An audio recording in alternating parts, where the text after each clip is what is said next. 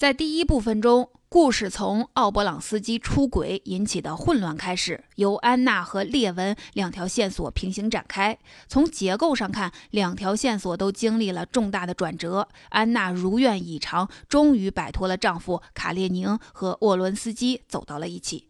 列文和吉提几经波折，也修成了正果，似乎故事将会顺利到达一个幸福美满的大结局。当然，你一定会猜到事情不会那么简单。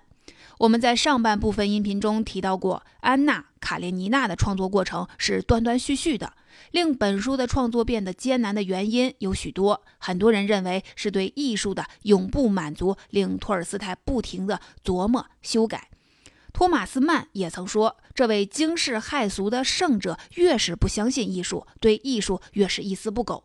这种说法有一定的道理。在阅读时，我们会发现，在下册中，托尔斯泰对人物的描写更加饱满，许多人物的命运发生了巨大的转变，但这种转变既自然又合理。这当然是托尔斯泰对作品精益求精的结果。但是，生活不顺和思想的纠结才是造成创作过程异常困难的根本原因。在这个阶段，托尔斯泰的思想经历了巨大的转变。对于生命的意义的追问，让托尔斯泰钻入了牛角尖。所以，托尔斯泰最终回归宗教，寻求安心。但是他没有追随东正教或者任何教派，甚至完全否定官办教会，因为他认为每一个人都有权利按照自己的理解去解读上帝的旨意。所以在托尔斯泰的晚年，他帮助过许多异教徒从俄国逃往国外。甚至为此不惜倾家荡产，这也是托尔斯泰博爱思想的一个重要体现。相应的，在日常生活中，托尔斯泰同样经历了一段不轻松的变化：夫妻之间不可调和的矛盾越来越尖锐。索菲亚对于托尔斯泰的思想毫无了解的欲望，只是一味的反对，同时对于托尔斯泰的放荡极度不满。托尔斯泰有许多女性的爱慕者，也有过婚外情，甚至有一个私生子。这一切让索菲亚嫉妒的发疯，不止一次表示过想杀死那个孩子。此外，索菲亚相对于世俗和功利，她很看重托尔斯泰大作家身份带给她的满足感和虚荣感。所以，尽管两人关系紧张，她还是向外界表示夫妻关系和睦融洽。这一点让托尔斯泰甚为厌恶。而托尔斯泰本人身上有着典型的俄国式的大男子主义，他的生活中离不开女性，却又认为女性是堕落的根源。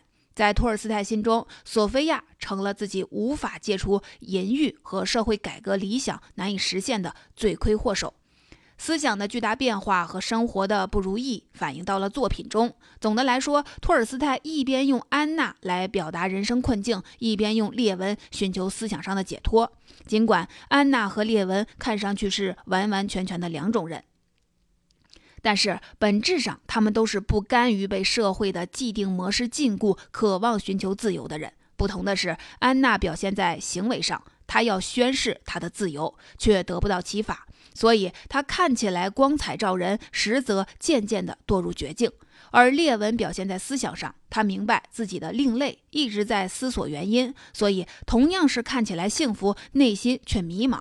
最终，安娜在现实中走向不幸，列文在思想上通往幸福。这两条线索在下册中看起来差距越来越大。内在联系却越发紧密，只有将两者结合起来，才是一个完整的托尔斯泰，才是那个时代俄国社会的全貌，才构成立体的人性的标本。故事的下册以列文和吉提的大婚开始。列文在成年之后就告别了宗教生活，但是婚期将近，他不得不再次面对宗教，这让他既不安又羞愧。除此之外，列文仍在为沃伦斯基的事儿耿耿于怀，甚至在结婚的前一天还在怀疑吉提是否真的爱自己，由此引发夫妻俩的大吵一顿。终于熬到了婚礼当天，仪式过程乱作一团，磕磕绊绊地完成了大礼。在亲吻新婚妻子的瞬间，列文再次感受到了那种除了我爱他之外别无他想的幸福感，一切问题仿佛都不复存在。这就是典型的列文，过于旺盛的思考能力常常把自己绕进去，但是他最终总能说服自己，再从一团乱麻里爬出来。上册的结尾处，安娜没有离婚，就同沃伦斯基到欧洲去了。这时，他们已经在欧洲旅行了三个月。从时间上看，这恰好是列文夫妇从准备到完婚的时间。由于安娜并没有离婚，却又同沃伦斯基在一起，所以他们不得不避开俄国的同胞。因为按照俄国国教东正教的教义，像安娜这样的女人是肮脏堕落的，是被上流社会唾弃的。所以，安娜在剧院看戏时，甚至遭到同一包厢的女贵族的侮辱。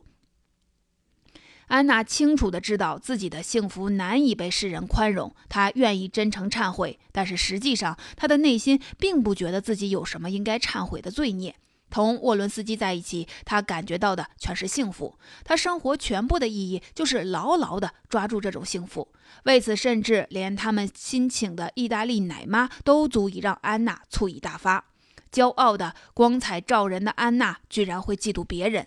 这是我们在阅读上册时无论如何都难以想象的，但这恰恰成为了沃伦斯基在得到安娜以后就感受不到幸福的原因，因为对他而言，自由的单身生活已经一去不复返了。在这种情况下，当沃伦斯基的一个老同学来访时，沃伦斯基居然欣喜若狂，因为这位如今已经当上外交官的老同学在学生时代和沃伦斯基相处的并不愉快。这位外交官向沃伦斯基推荐了一位落魄的画家，因为沃伦斯基正在开始学习绘画，他本想亲自替安娜画像，却始终没有完成，只好请这位画家代劳。结果，这幅代劳的作品一气呵成，相当完美。这段闲笔显然是一个隐喻：沃伦斯基能够激发安娜的活力，却不懂得欣赏、珍惜，进而延续这种活力。画像事件给两人的关系投下了若隐若现的阴影，无形中消磨掉了安娜和沃伦斯基在国外的最后一点热情。于是，他们回到了俄国。画家完成安娜的画像用了两个月，在这段时间里，列文的婚姻也碰到了一些问题。镜头就这样自然地转到了列文这边。列文本以为婚姻生活就是尽情的享受爱情，但是吉提很快进入女主人角色，整天忙于琐事，这让列文很苦恼。列文一面下意识地把错全部推到了吉提身上，一面又感到必须尽快弥合突然产生的裂痕。而吉提虽然觉得自己也有问题，嘴上却从不肯服软，哪怕她刻意对丈夫百般温柔，也难以阻止冲突的出现。正当此时，噩耗传来，列文的另一个哥哥快要死了。这个哥哥和列文以及之前提到的那个作家哥哥完全不同，他是一个不折不扣的浪荡子，很早就将所有的财产挥霍殆尽，把日子过得凄凄惨惨。不仅体弱多病，而且娶了一个妓女。列文觉得这事儿很不体面，不肯让吉提跟自己一起去看望垂死的哥哥。然而吉提执意要去，列文只好勉强同意。面对即将辞世的亲人，列文很害怕，手足无措。反倒是吉提表现得从容而镇定，丝毫没有流露出嫌弃的意思。从这一刻起，列文发觉吉提身上突然散发出女性的光辉，他有点摸不着头脑。那么原因是什么呢？答案稍后揭晓。托尔斯泰的长篇小说通常没有小标题，但在《安娜·卡列尼娜》中却有一个例外。小说的第五部第二十章有一个标题叫“死亡”。在这个章节中，托尔斯泰详细的描述了列文的哥哥几次徘徊在生死边缘，从等待死亡到渴求活下去，直到最终撒手人寰的情景。死亡这个标题在全书中那样的醒目，似乎暗示了这是作者的思考中无法逾越的障碍。正如托尔斯泰在作品中借列文之口提出的问题：既然人人都要一死，那么他在生前的荣辱得失、挣扎和希望又有什么意义呢？这是托尔斯泰在替上帝发问。他把婚姻、家庭等社会伦理问题抽象上升到了哲学思考。虽然标题是死亡，但这一章却是以一个新生命的到来作为结束的。吉提怀孕了。所以她才会突然散发出女性的光辉。从托尔斯泰的角度来看，一个女人只有完成了生育的责任和义务，她才真正算得上是一个女人。某种程度上，纵观全书，托尔斯泰对于完美女性的定义是集中寄托在集体身上的。有趣的是，跟任何文学作品一样，最终深深烙印在读者心里的人物形象，一定不会是完美的集体，而是充满缺点、充满矛盾，但是丰满真实的安娜。同样充满矛盾的还有卡列宁。他在宽恕了安娜和沃伦斯基，满足感稍退之后，心里开始渐渐失衡。在他心中，明明自己是付出最多的人，结果却落得形单影只，饱受世人嘲讽。最令卡列宁伤心的是，晋升的希望也落空了。他现在在政府中已经成为了一个毫无影响力的笑柄。沙皇为了安慰他，颁给他了一枚亚历山大勋章。但是显然，卡列宁自己并没有意识到这一点，也没有意识到自己的虚伪和冷漠才是导致自己形单影只的原因，所以儿子一直无法和他亲近起来。在这段叙述中，托尔斯泰为卡列宁增加了一段辩白。卡列宁是一个孤儿，相依为命的哥哥一直生活在国外，并且最终病死他乡。卡列宁没有任何可以倾诉私人感情的知心朋友，后来的社会条件也不允许他有这样的朋友，所以他习惯了戴着那种虚伪的面具。相对于安娜，他已经献出所有可以献出的感情了，尽管这对于安娜这样的女性是远远不够的。在很多根据安娜·卡列尼娜改编的电影中，卡列宁被塑造成一个冷酷凶暴、不近人情的形象。事实上，这并不妥当，至少这不是托尔斯泰的本意。我们不否认卡列宁确实比较虚伪，尤其是对自己的妻儿，也从不曾摘下那张虚伪的面具。但是，我们同样是不能否认卡列宁是一个好人。他手握大权，却既不贪污也不受贿，有能力也有魄力。他对妻子、家庭忠贞不二，如果不是娶了安娜为妻，也完全可能岁月静好。但是偏偏他娶的是安娜。书中的第一句话再次得到了印证：如果对安娜来说，嫁给卡列宁是一场悲剧的话，那么对卡列宁来说，娶了安娜同样是他不幸的源泉。回到彼得堡后，安娜十分思念儿子，因为在上流社会中，人们对沃伦斯基是接纳甚至欢迎的，对安娜却是拒绝甚至唾弃的。对于安娜来说，彼得堡也好，整个俄国也好，除了沃伦斯基以外，唯一能让她产生归属感的就是儿子。但是与儿子见面的请求被回绝了，这让安娜痛不欲生。最终，安娜决定避开卡列宁，偷偷去见儿子。同儿子短暂而温馨的会面，给安娜造成了更严重的精神创伤，因为她清楚地意识到，从此以后，不仅在肉体上，她也在精神上与儿子彻底分离了。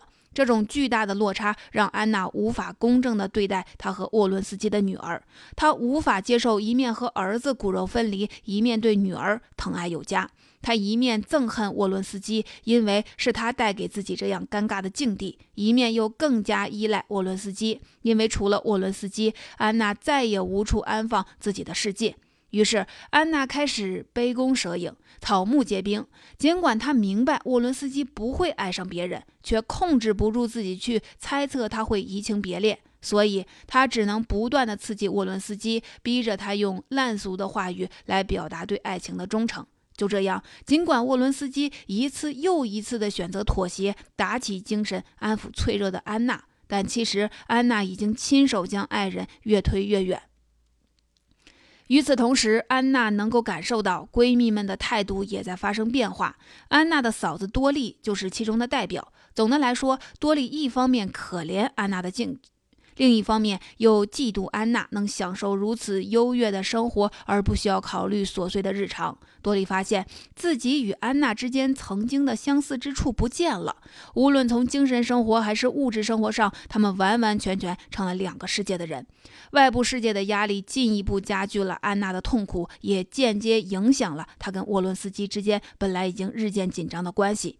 沃伦斯基困在安娜编织的爱情之网里，只能不断通过参与外界的社会事务来试探，试探这张网是否有碍于他的自由。在沃伦斯基参与的一系列社会事务中，陪吉提到莫斯科待产的列文也牵扯进来，他们之间的交往越来越多。这一段里，托尔斯泰通过沃伦斯基和列文的活动，为我们展现了一个正在向法治社会过渡的俄国社会。当时的沙皇亚历山大二世进行了司法改革，设立类似基层民族自治组织，取消了贵族在司法程序上的特权。最值得一提的是，他创立的国家杜马制度。俄罗斯国家杜马，也就是俄罗斯的下议院，由各个行政区选举出的代表组成。这一制度被俄罗斯沿用至今，不过成员变成了各党派代表和地方代表混合组成。然而，在当时，大部分参与选举投票的贵族和列文一样。不知道自己在干什么，只是简单的根据自己属于新贵族还是旧贵族来决定自己支持哪一方，而且粗暴的选举模式甚至有些儿戏。但是不管怎样，这次变革算得上是俄国现代化的重要一步。然而，外界的风云变幻无法抵达安娜狭小的世界。曾经握在安娜手里的东西——家庭、爱情、朋友，如手中之沙般渐渐流失。他意识到，为了挽回沃伦斯基的心，他可能只剩下一张底牌可以打，冒着永远失去儿子的代价，坚决同卡列宁离婚。在这种越来越神经质的状态中，安娜见到了列文。本书的两个戏份最多的主人公，终于第一次，也是唯一一次碰头了。那是一次俱乐部的活动，正在陪吉提待产的列文被奥布朗斯基拉去，专程拜访安娜。尽管从男人的角度看，沃伦斯基和列文完全是两类人，但是安娜一眼就看出了他们具有同样敏感的内心。安娜使出浑身解数，刻意勾引列文，以此来证明自己的魅力不减。列文对此毫无抵抗力，虽然理智拉住他不要爱上安娜，情感却很难不受安娜的光环影响。安娜一直无法理解，为什么她能让所有男性都神魂颠倒，却无法治愈沃伦斯基越来越深的冷淡。安娜不明白的是，当她由于嫉妒而歇斯底里的时候，当她下意识地用自我毁灭来威胁沃伦斯基的时候，魅力就成了令人恐惧的毒药。她的潜意识已经在告诉自己，自己走到了随时可能粉身碎骨的悬崖边缘。见过安娜之后，列文诚实的把感受告诉了吉提，这让吉提醋意大发。列文哄了一夜，才让他平静下来。第二天一早，吉提开始阵痛，熬过了二十二个小时之后，终于生下了一个男孩。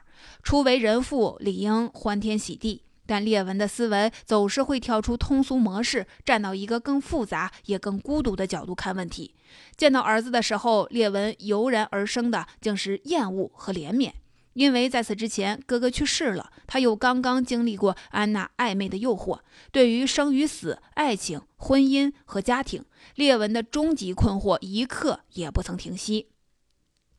接着，奥勃朗斯基又带着微笑出现了，但是这一次，生活脱离了他的掌控。在上册中，卖掉多利陪嫁的树林所得的钱款早已挥霍一空，每年并不算微薄的薪俸却无法应付日常生活的支出。这一次，奥勃朗斯基几乎身无分文了。然而，这依然没有让他忧伤起来。他动用了一切关系，联系到了一份合适的差事，然后动身去彼得堡为自己奔走。顺路帮妹妹解决离婚的事儿，尽管自己火烧眉毛了，我们的奥勃朗斯基仍然没忘记自己的热心肠。然而这一次，卡列宁让他失望了。卡列宁拒绝离婚，准备把安娜拖到底，同时求职的事情也不顺利。奥布朗斯基终于露出了沮丧的神情，离婚的可能就此破灭。沃伦斯基开始寻找一切机会外出，以此宣示自己的自由。但是安娜不能那样做，因为社会禁止她那么做。她只能每天都带着嫉妒和仇恨，苦苦反思。她有着一切自由，而我一无所有。沃伦斯基在一次争吵之后冷漠的不辞而别。于是安娜吸食了过量的鸦片，并走上街头。她想起了与沃伦斯基相遇的那天被火车碾死的人，于是也将自己送进了车轮之下。整个过程都像他。刚出场时那样轻盈而随意，他觉得事情很简单，这么做是为了惩罚他，摆脱一切人，也摆脱我自己。直到火车从他背上碾过之前的一刹那，他才突然一惊，问自己：这是在哪里？这是在做什么？到底是为了什么？然而来不及了，他生命的蜡烛在闪过一道强光之后，永远的熄灭了。尽管安娜从一开始就不是托尔斯泰心目中理想的女性，尽管用今天的眼光看，托尔斯泰的女性观甚至谈不上正确，但是，这位伟大的现实主义作家并没有放任自己的偏见改变人物的行为逻辑。托尔斯泰对于现实敏锐的观察和再现能力，使得这个人物的形象在写作过程中越来越丰富立体，不仅脱离了作者对情节的预设，也超越了时代局限和作者个人的观念局限。纵观整部书，心理状态、行为轨迹发生过巨大变化的只有安娜。其他角色大多是在第一次出场时就给读者建立了深刻的印象，此后一直保持统一。但安娜在这个世界中是一个另类，她的敏感而自由的天性并没有得到可以健康生长的环境，最后她的感性只能走向病态，歇斯底里地证明自己的存在。社会拒绝正视她和她的自由，安娜自己也拒绝通过别的方式寻求解脱，除了走向毁灭，安娜别无他途。安娜死后，故事并没有结束。不久之后，俄土战争爆发，沃伦斯基选择奔赴前线作战，安娜和沃伦斯基的女儿则使用了卡列尼娜的姓氏，跟着卡列生活。多利终于下定决心与奥勃朗斯基离婚。奥布朗斯基则在铁路部门获得了一份新的差事，而思想者列文仍然深陷在对生与死的迷茫中，探究生命的本质而得不到答案。这些终极疑问逼得这个身体健壮、家庭幸福的人几次想要自杀，以至于不得不把绳子和手枪藏起来。直到最后，当他与一位农民交谈时，才恍然大悟：关于生命的疑问是不需要答案的。这是与生俱来的，每个人生来就知道应该怎么样生活，所以宗教的存在是合理的。但是上帝的旨意不需要教会来解读，每个人的理解都是合理的。这是一种托尔斯泰式的顿悟，无论在《战争与和平》还是《复活》中都有类似的情节。解决了关于生命的疑问之后，列文在结尾走出迷茫，开始新的生活。安娜·卡列尼娜的故事就此告终。从某种意义上，下册中两条线索的联系更加紧密了。安娜和沃伦斯基去往欧洲旅游的时间和列文与吉提结婚的时间几乎是重合的，两人生活发展的轨迹也近似，都陷入过人生的危机，但一个得到解脱，一个走向覆灭。从本质上看，安列和列文都是人性追求自然的表达者，但是列文。比安娜更有能力思考这个社会深刻的矛盾，所以尽管两个主人公在小说中的大半时间根本就不认识，我们却能通过列文的思考，更清晰地看到社会施加在所有人身上的压力，从而间接地为安娜的悲剧提供了详尽而深刻的解说。安娜本人无法借助外力解决问题，也无法通过思考来解决问题，只能不断的以行动对抗。然而，这种对抗徒劳无功，反而使压力越发的沉重。换个角度看，安娜展现的是托尔斯泰观察到的现实的困境，列文则像平行世界里的观察者和思考者，很大程度上是替托尔斯泰本人代言，分析困境产生的原因，同时也展现他对理想生活的理解，提出某些虽然抽象但充满哲学意味的解决方案。十九世纪是小说，尤其是现实主义小说的黄金时代。作家手中的一支笔就足以涵盖我们今天所有照相机、摄像机、录音设备的功能。